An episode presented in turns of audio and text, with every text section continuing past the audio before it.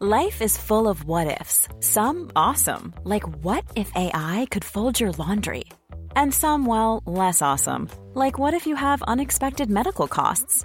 United Healthcare can help get you covered with Health Protector Guard fixed indemnity insurance plans. They supplement your primary plan to help you manage out of pocket costs. No deductibles, no enrollment periods, and especially no more what ifs. Visit uh1.com to find the Health Protector Guard plan for you.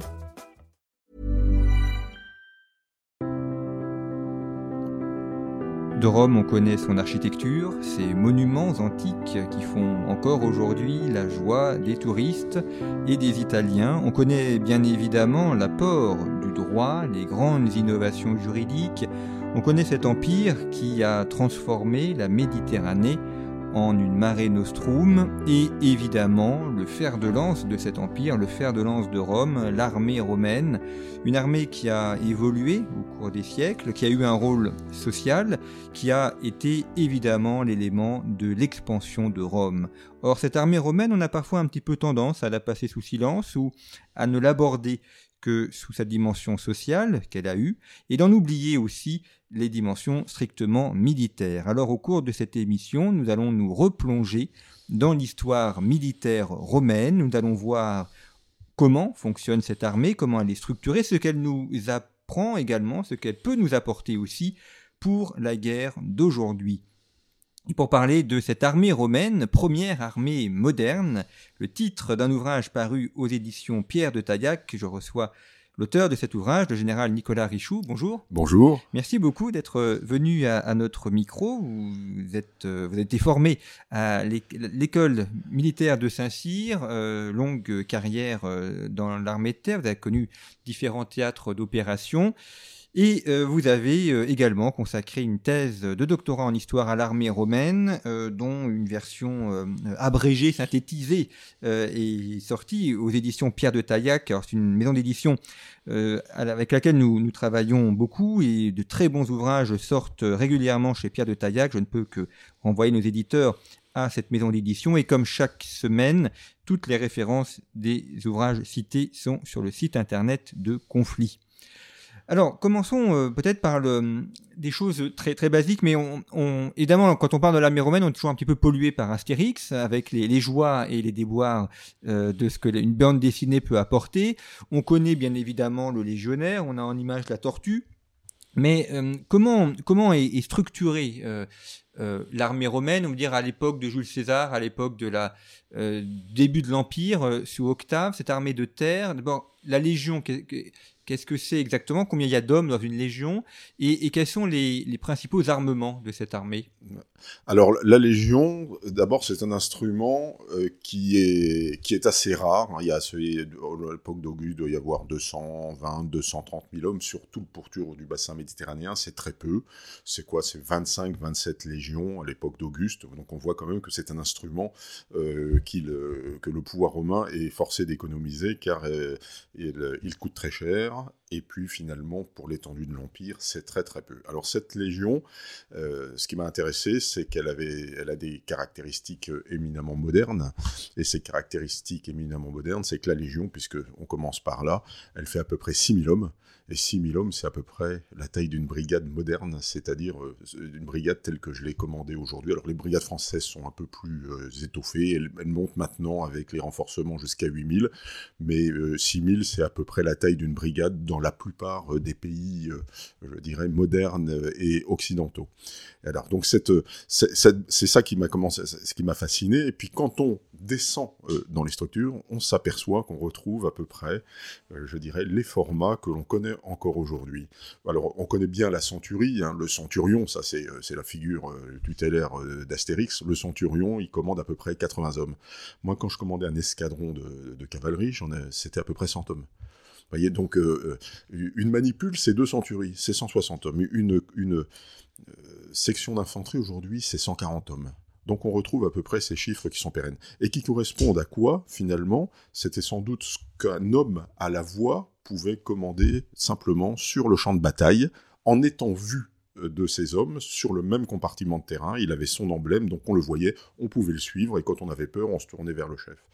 Et ensuite, quand vous avez, quand vous avez si des, vous avez la cohorte, hein, la cohorte, 480 hommes, 6 x 8, 48, donc 6 centuries, 480 hommes, c'est la taille d'un bataillon tel qu'on les envoie en opération aujourd'hui. Alors c'est pas la taille d'un régiment, hein. les régiments c'est une notion moderne, c'est une notion très française, un régiment.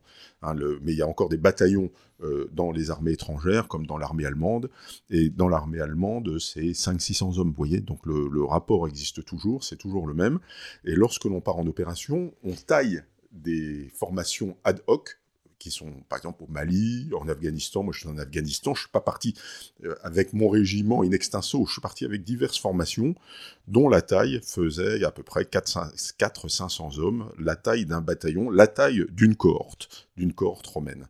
Donc on retrouve ces chiffres qui restent pérennes, c'est-à-dire la centurie qui est euh, finalement euh, la compagnie ou l'escadron, la cohorte qui est le bataillon, et la légion eh bien, qui est la brigade moderne.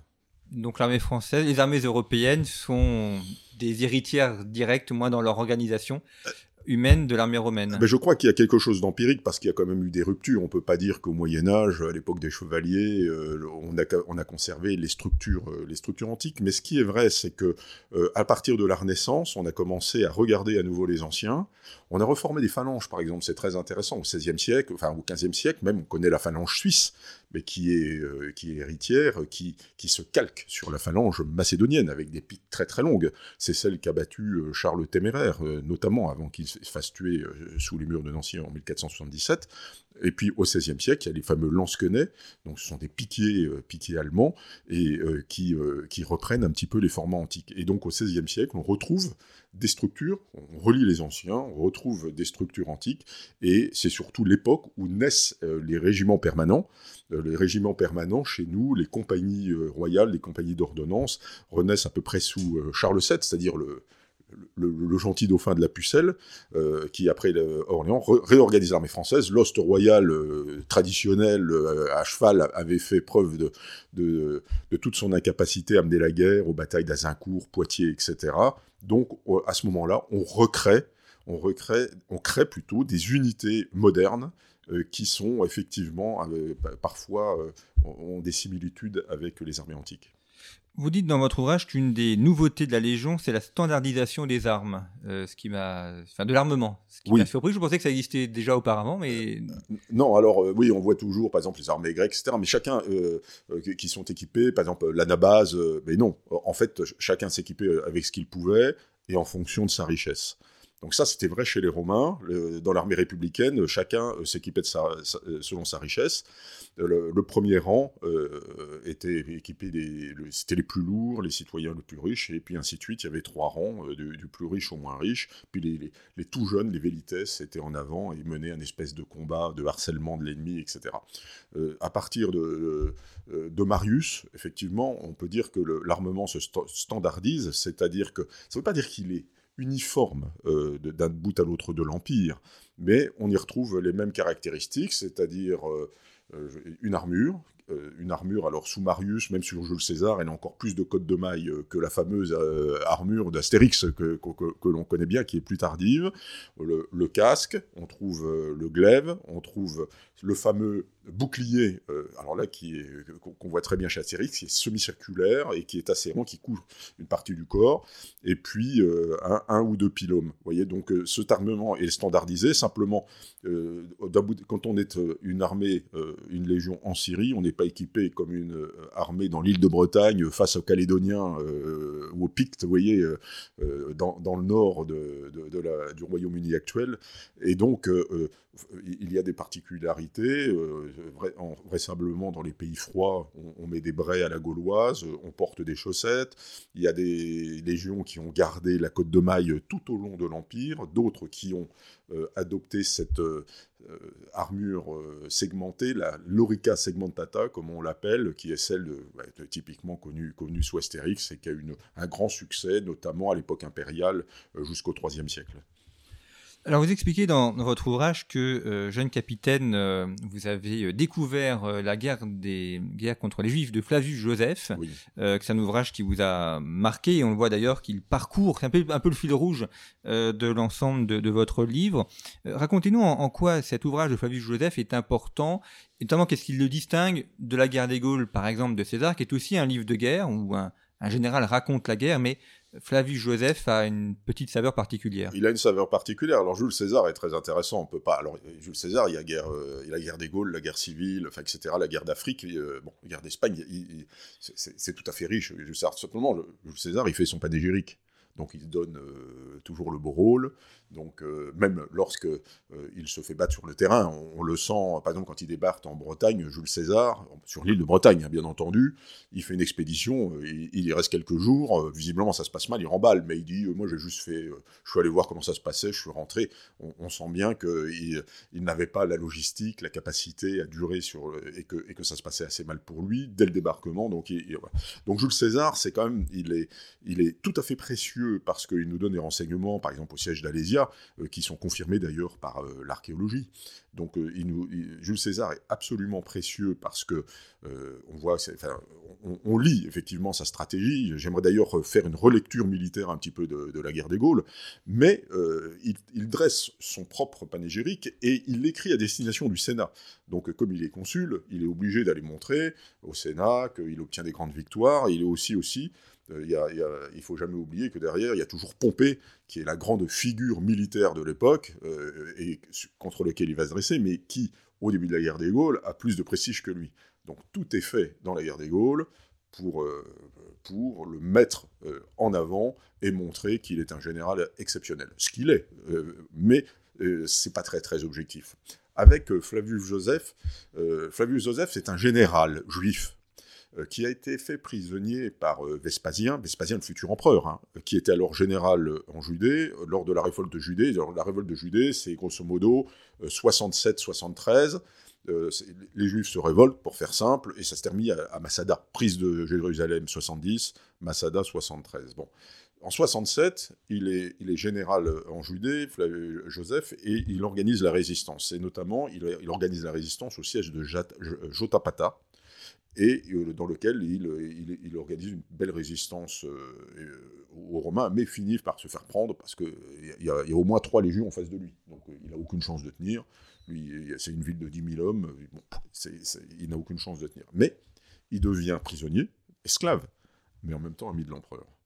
Et donc, bah, du futur empereur. À l'époque, Vespasien est encore général. Et son fils Titus, qui, deviendra empereur également. Donc il vient, et, et là, il va, il suit euh, je dirais, euh, Vespasien, puis Titus euh, dans ses campagnes, il assiste au siège de Jérusalem, et donc il nous en donne une analyse tout à fait militaire, donc tout à fait exceptionnelle.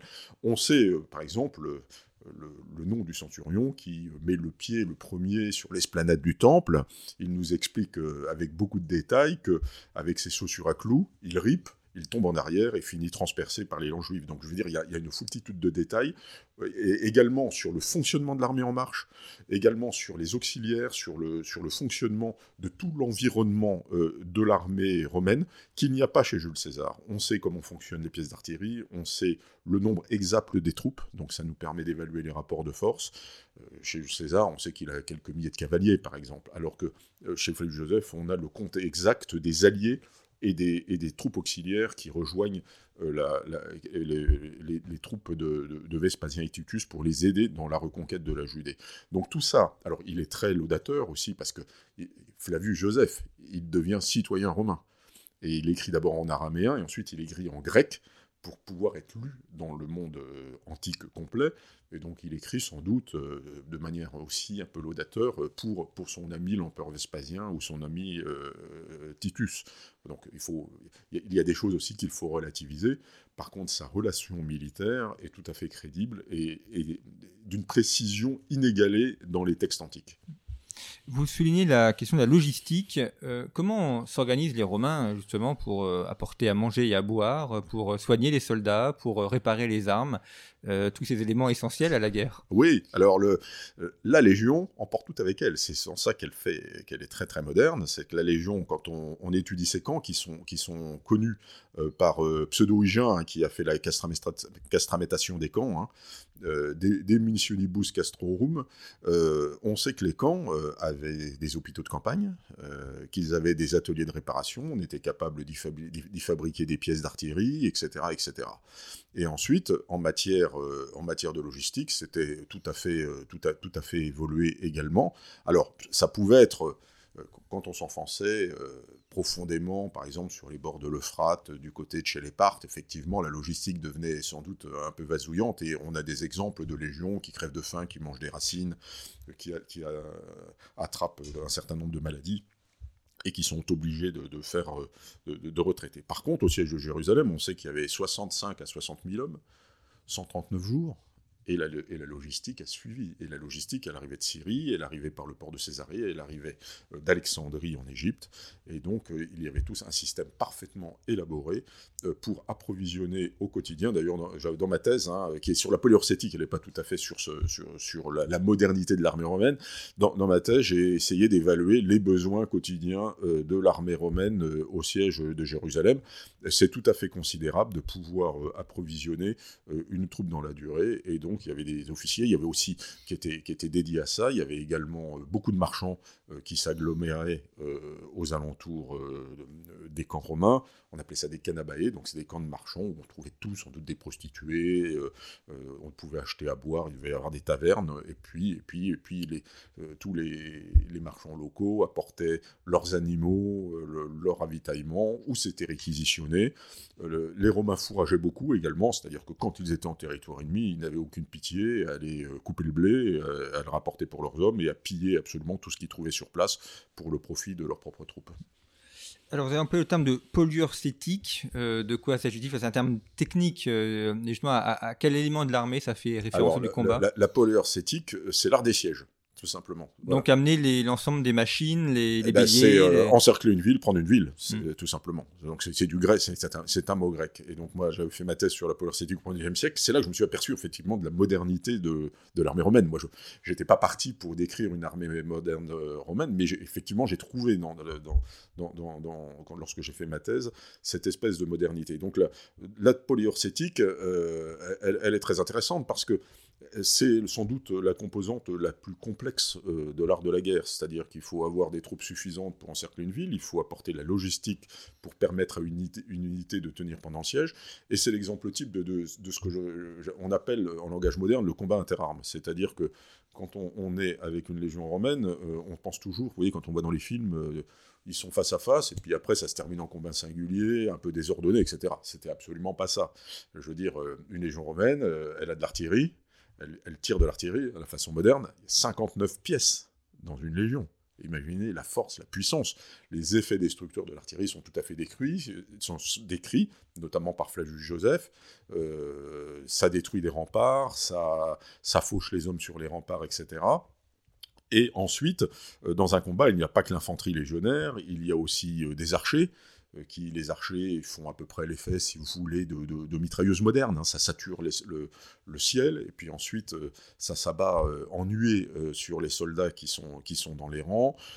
on a des frondeurs, et surtout, on a de la cavalerie dont la légion romaine n'est pas équipée, et tout ça, tout cet environnement est fourni par les alliés. C'est ce qu'on appelle le combat interarmes, la capacité de, de, manier toutes ces fonctions opérationnelles pour en faire un, outil cohérent moderne, et c'est ça la vraie modernité.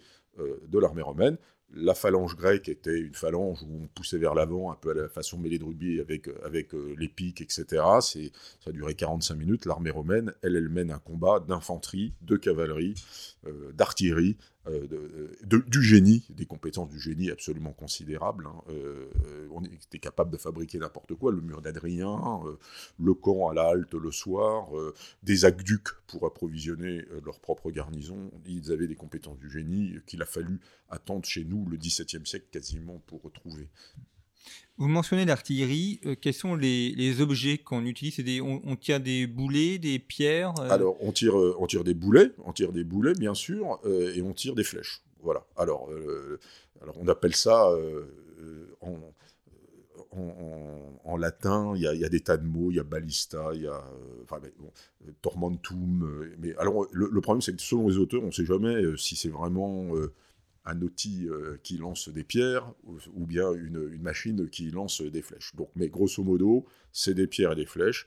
Et euh, l'artillerie, grosso modo, avait un très gros lanceur de pierres, ce qu'on peut, euh, de, flèches qu'on appelle un scorpion par centurie, donc c'est énorme. Et puis, donc 59 centuries. Et puis un onagre, c'est-à-dire le lanceur de pierres par cohorte.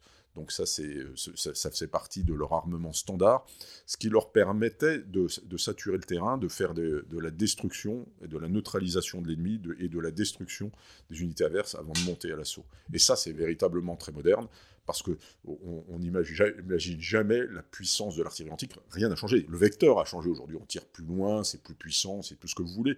Mais euh, la capacité de destructrice de, de, de, pierre de 80 kg qui pouvait aller à 300 mètres, qu'on n'a jamais réussi d'ailleurs à, reconstituer. Il y a une reconstitution à la BBC euh, d'un onagre qui lançait euh, une pierre de 80 kg. Au bout de, au bout de trois tirs, euh, il a tiré à 30 mètres et il s'est disloqué. On ne sait pas exactement comment ça s'était fait. Donc, il fallait les entretenir, des ateliers. Il fallait pouvoir les construire, c'est-à-dire que les légions se déplaçaient avec des pièces plutôt légères.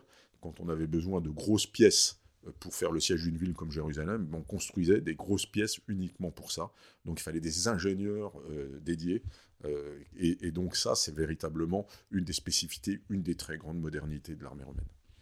L'historien médiéviste, historien de, l'armée, euh, Philippe Contamine, a montré dans, dans ses recherches qu'une grande partie des villes à l'époque médiévale euh, assiégées étaient prises souvent par, euh, par trahison, des gens qui ouvraient les portes, et puis finalement, il n'y avait pas de, avait pas d'assaut directement. Est-ce que c'est un petit peu la même chose à l'époque euh, romaine? Est-ce que les villes sont prises par l'assaut, ou est-ce qu'on a des cas réguliers de, de trahison, de quelqu'un qui ouvre la porte et qui laisse rentrer l'armée? Assez peu de trahison, en fait. Hein. La trahison, c'est souvent, on le voit souvent dans les périodes de guerre civile. Alors, il y a eu beaucoup de guerres civiles chez les Romains. Oui. Ah ouais, bon. Bah, alors, les trahisons en période de guerre civile, la Légion qui change de camp, etc. Ça, on le trouve. En, revanche, on trouve pas de trahison. Par contre, euh, le, général romain, lui, il pratique euh, ce qu'on appelle l'économie des moyens. Et l'économie des moyens, c'est quoi? C'est-à-dire, je cherche à avoir le maximum de résultats au moindre coût. Pourquoi? Parce qu'il a un appareil militaire qui coûte très cher. C'est long de former un, légionnaire, donc il faut économiser la vie de ses hommes. Donc il a véritablement le, souci euh, de l'économie de la vie de ses hommes.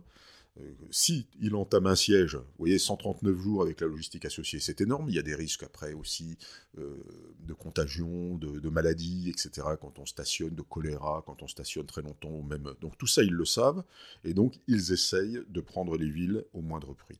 Et donc ce que l'on voit beaucoup, c'est la négociation et l'intimidation. C'est-à-dire qu'une légion qui arrive devant une ville, elle fait des démonstrations de force, et dans pas mal de cas, euh, les gens sortent et demandent ce qu'on appelle la déditio, c'est-à-dire ils se rendent à merci, mais quand on se rend à merci, ils sont sous protection. Et donc ça, c'est un statut juridique. Donc, euh, sous protection, on ne peut pas les massacrer, on est obligé de s'en occuper. Donc, on, se rend à merci, mais c'est la protection. Si on combat outrance, on est massacré. Voilà, donc ça, c'est certain. Mais euh, dans, ma thèse, j'ai essayé de démontrer que dans à peu près 30% des cas de, villes donc, donc, dont on sait qu'elles ont été prises, 30% des cas, elles ont été prises sans combat c'est à peu près un tiers. Donc l'assaut, le, euh, le siège en règle n'est absolument pas, la règle générale, parce que parce que c'est extrêmement difficile, c'est assez hasardeux, ça, consomme des hommes, ça consomme de l'argent, ça consomme de beaucoup de choses, ça affaiblit l'appareil militaire, ça fait perdre sa crédibilité au général romain. Donc le général romain, lui, euh, il exprime qu'il n'y a pas plus de grande victoire qu'une victoire acquise sans combattre. Alors, économie des moyens, euh, concentration des forces, ça rappelle un peu les, grands principes du maréchal Foch? Ah bah ça, c'est les principes du maréchal Foch. Mais alors, c'est justement ce qui m'a frappé, c'est que quand j'ai lu ces textes-là, ils appliquent de manière empirique. Je ne connaissais pas Foch, mais peut-être que Foch, lui, avait lu les anciens. c'est plutôt dans ce sens-là.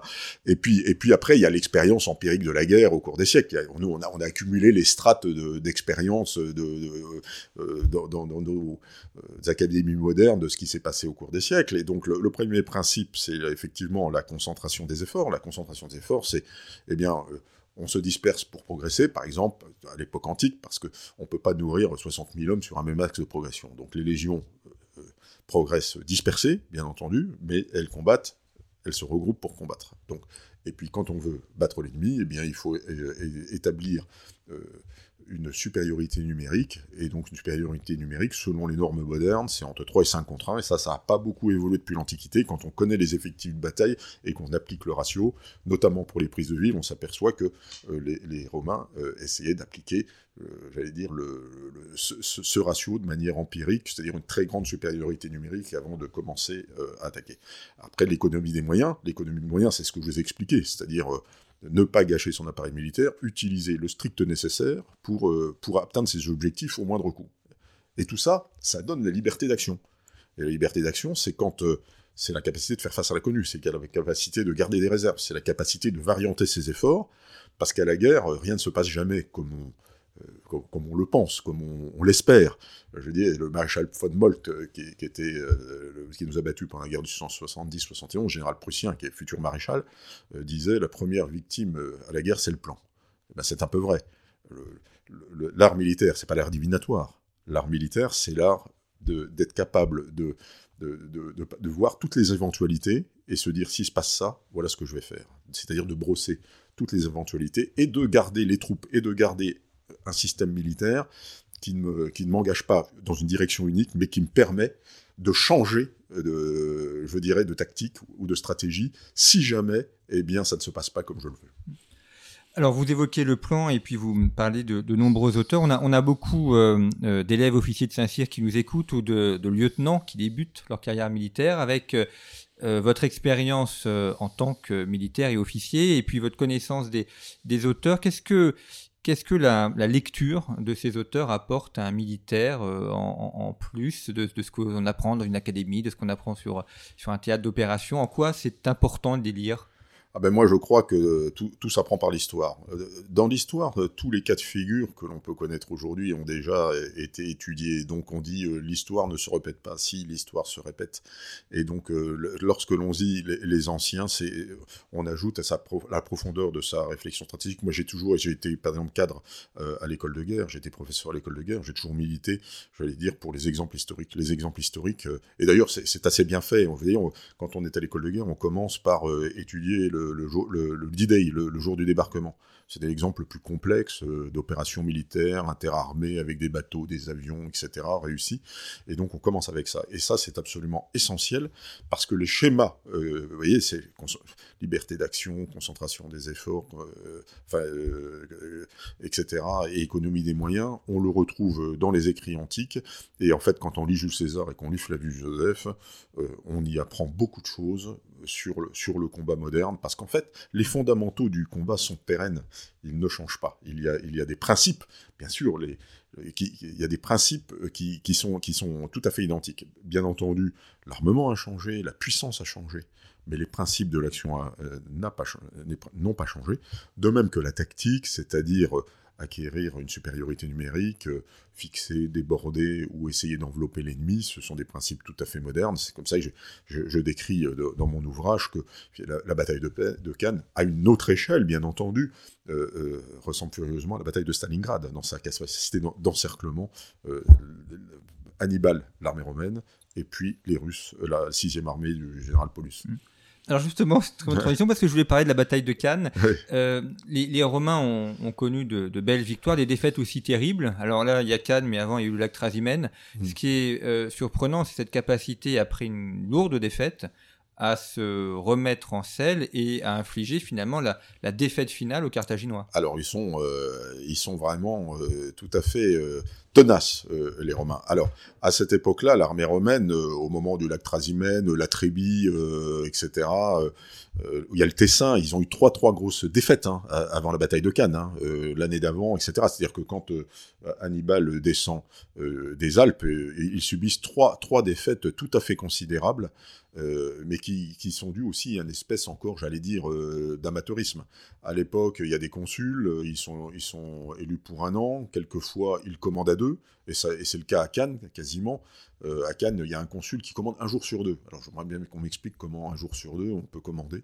Euh, donc, euh, et en fait, celui qui a pris les dispositions la veille, Paul-Émile, il n'est pas celui qui commande le lendemain Varon, et puis qui lui est un idiot, c'est un politique, et qui veut, absolument gagner la bataille, veut l'avoir pour lui, donc il, il, engage le combat dans des conditions qui ne sont pas optimales. Vous voyez, donc le commandement était encore un tout petit peu j'allais dire, euh, sommaire, qui n'était pas fait avec que des professionnels, hein, et, c'est ce qui va faire la différence. Sous Auguste, on a quand même des grands généraux qui, consacrent leur vie à l'art militaire, hein, Corbulon au 1er siècle, etc.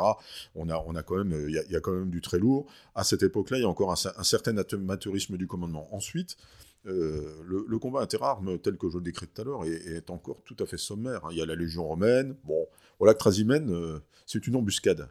C'est un peu comme les fourches codines qui ont eu avant contre les Samnites là, que, dans les années euh, au IVe siècle. Bon, le, lac Trasimène, c'est la Légion euh, euh, progresse, il n'y a pas de reconnaissance. Or, on sait très bien que, quand une légion avec des milliers d'hommes progresse, il faut des cavaliers en tête pour voir si l'ennemi est quelque part, etc pas de reconnaissance, ils y vont, pof, ils se font piéger. Vous voyez, donc il y, a un certain amateurisme comme ça qui font que l'armée romaine ne, ne, tient pas le choc euh, sur Hannibal, qui est un très très bon tacticien. Mais, mais en même temps, euh, je dirais, les Romains, c'est des gens qui apprennent, qui apprennent très vite, c'est-à-dire qu'ils ne refont pas deux fois les mêmes erreurs. Hein. donc euh, ils, ils apprennent de leurs ennemis, ils n'hésitent pas d'ailleurs à, à employer les armes de leurs ennemis, hein, euh, le, casque est gaulois, euh, l'épée aussi, etc. Vous voyez, peut-être même la côte de maille, euh, le, le, piloum était samnite, et, donc tout ce qu'ils trouvent de bon, ça, ça c'est du vrai retour d'expérience, tout ce qu'ils trouvent de bon chez l'ennemi, ils le récupèrent et ils l'utilisent pour eux. Et ça, c'est une très très grosse différence avec les armées antiques, parce que l'armée antique, le modèle, c'était, si vous voulez, la reproduction du schéma ancestral. C'est-à-dire, nos ancêtres faisaient ça, donc comme ils ont réussi, on va faire ça.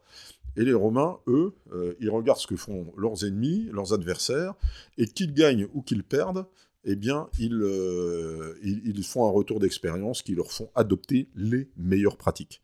Et ce qui fait qu'à partir de Cannes, eh bien, euh, la bataille de Zama en 202, Scipion l'Africain, c'est Cannes à l'envers c'est lui qui encercle, euh, encercle l'armée d'Hannibal et qui la détruit exactement de la même manière à l'envers. Donc, vous voyez, on, met pas. Alors, l'homme était valeureux, c'était un grand, général, mais ils ne mettent pas longtemps. Ensuite, c'est une armée qui ne manœuvrait pas, hein, qui était encore le schéma oplitique, un peu où on pousse vers l'avant. Euh, ce qui se passe à Cannes.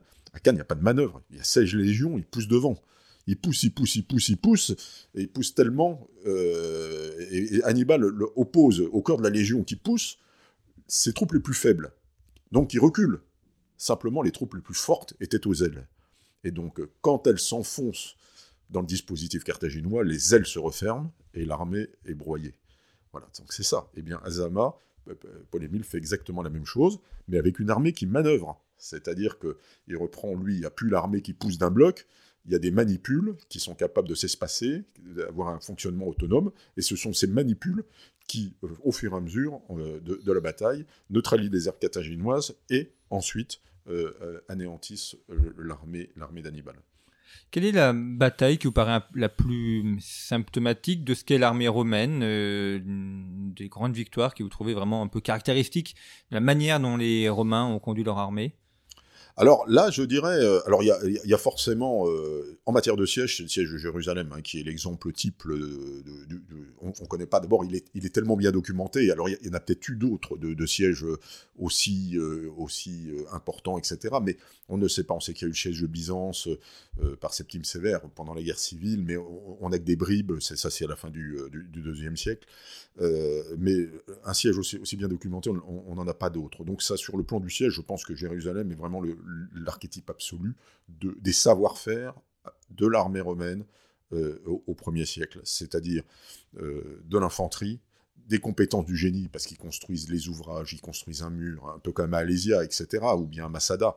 Euh, donc, compétences du génie, de l'artillerie qui tire, euh, des archers, euh, des capacités de, mener le combat interarmes coordonné, c'est-à-dire on tire, il y a un arrêt de tir, il y a un report de tir, les troupes montent à l'assaut, etc., etc. Et donc ça, c'est éminemment moderne. Sur le plan du champ de bataille, moi, il y a une bataille, d'ailleurs, que je décris un peu dans mon, dans mon ouvrage, que, j'aime beaucoup, c'est la bataille de Jules César contre les Helvètes en 58 avant Jésus-Christ. Alors, c'est pas la seule, hein, parce que il, y a d'autres batailles qu'on pourrait, mais c'est une des batailles qui qui est très bien décrite et, qui m'impressionne. Pourquoi? Parce que contre les Helvètes en 58, Jules César donc met, met ses légions en ligne et monte à l'assaut des Helvètes. Et les Helvètes, à ce moment-là, ont un corps qui, qui vient percuter son flanc droit. Son flanc droit.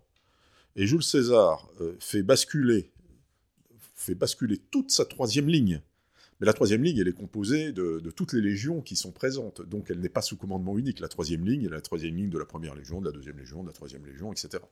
Et réussit à faire basculer toute sa troisième ligne pour colmater la brèche sur son flanc droit. C'est l'exemple véritablement. Euh, c'est d'une complexité absolue. On ne sait pas par qui c'était commandé, mais il l'a fait basculer. Je pense qu'il avait anticipé son coup avant, le combat. Mais il, il arrive à articuler euh, son armée pour faire. pour parer à toute éventualité. Et donc là, c'est le, chef militaire qui est capable de garder sa liberté d'action. Il est en difficulté, il a, d'un seul coup, il prend, il prend une attaque de flanc, et, spontanément, son, pas spontanément, mais euh, son armée bascule sur son flanc droit, et colmate la brèche, et les repousse. Et ça, sur le plan militaire, c'est d'une complexité absolue. Et, c'est la preuve, et c'est l'exemple, l'archétype même des savoir-faire euh, de l'armée romaine à la fin de l'époque républicaine et au début de l'époque impériale. Parce que l'armée de Jules César est absolument pas différente, finalement, euh, euh, de l'armée d'Auguste et de l'armée du 1er et 2e siècle sous le Haut-Empire. Et justement, quelles sont les, grandes évolutions majeures qu'on voit dans l'armée romaine entre l'époque d'Auguste et l'Antiquité tardive? Ah bah, alors là, oui, il y, a vraiment beaucoup de, beaucoup de différences. C'est-à-dire, en fait, on, considère que le Haut-Empire, il s'arrête à 231. Euh, c'est l'assassinat de Sévère Alexandre euh, en Germanie. Donc avant, il y a eu des grands empereurs, euh, il y a eu Marc Aurèle, Septime Sévère, ça se termine par le... Voilà, Sévère Alexandre, c'est un Sévère. Et il se fait assassiner. Et à ce moment-là, le IIIe siècle, c'était un siècle d'anarchie militaire, donc il y a énormément de guerres civiles. Et donc l'Empire romain s'affaiblit euh, de, lui-même euh, par ce phénomène de guerre civile, bien entendu. Et puis en même temps, et là c'est pas de bol, c'est le début des grandes invasions. Les, grandes invasions, elles ont commencé dans les années 160-170 euh, par Marc Aurèle. C'est là qu'on voit le fameux gladiator. je veux dire, ça se passe du côté de Vienne, sur le Limès, de, ce qui est, dans ce qui est actuellement l'Autriche. Et donc, là, il commence à y avoir des, des, premières invasions tout à fait considérables.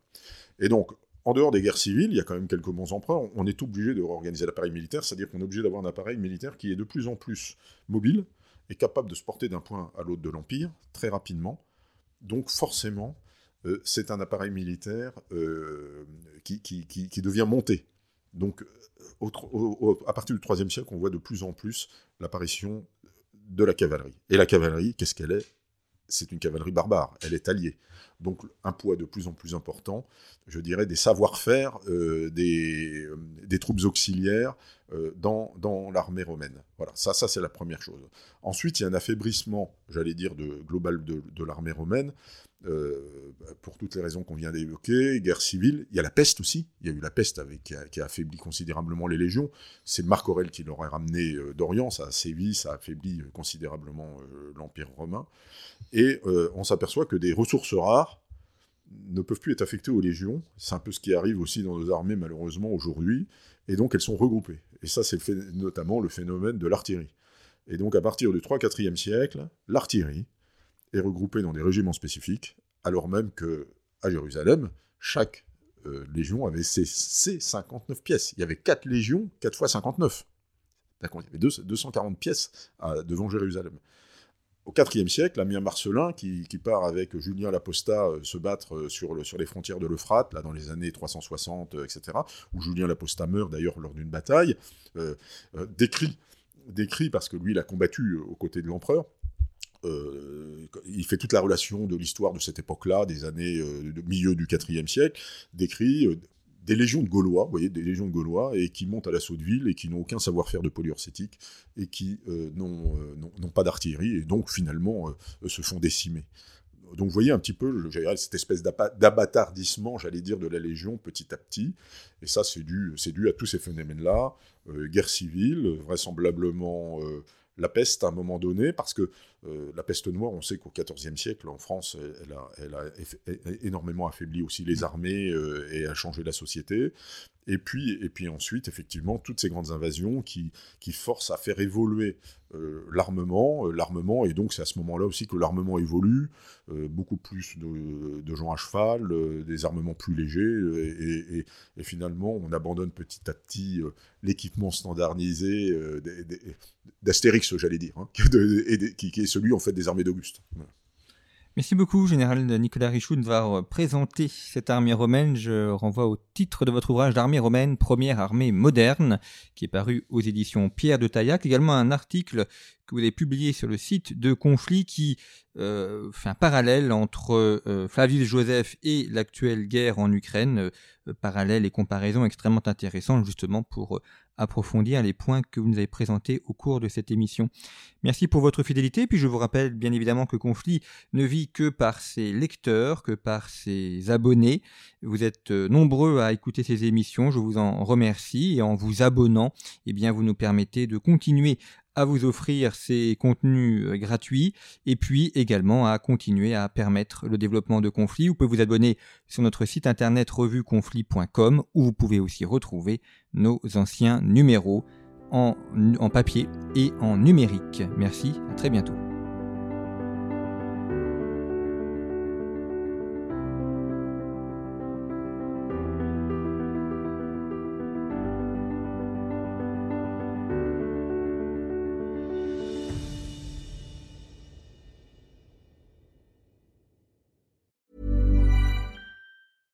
Hey, it's Paige DeSorbo from Giggly Squad. High quality fashion without the price tag. Say hello to Quince.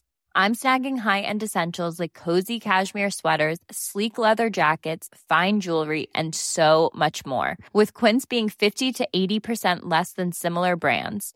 And they partner with factories that prioritize safe, ethical, and responsible manufacturing. I love that. Luxury quality within reach. Go to quince.com slash style to get free shipping and 365 day returns on your next order.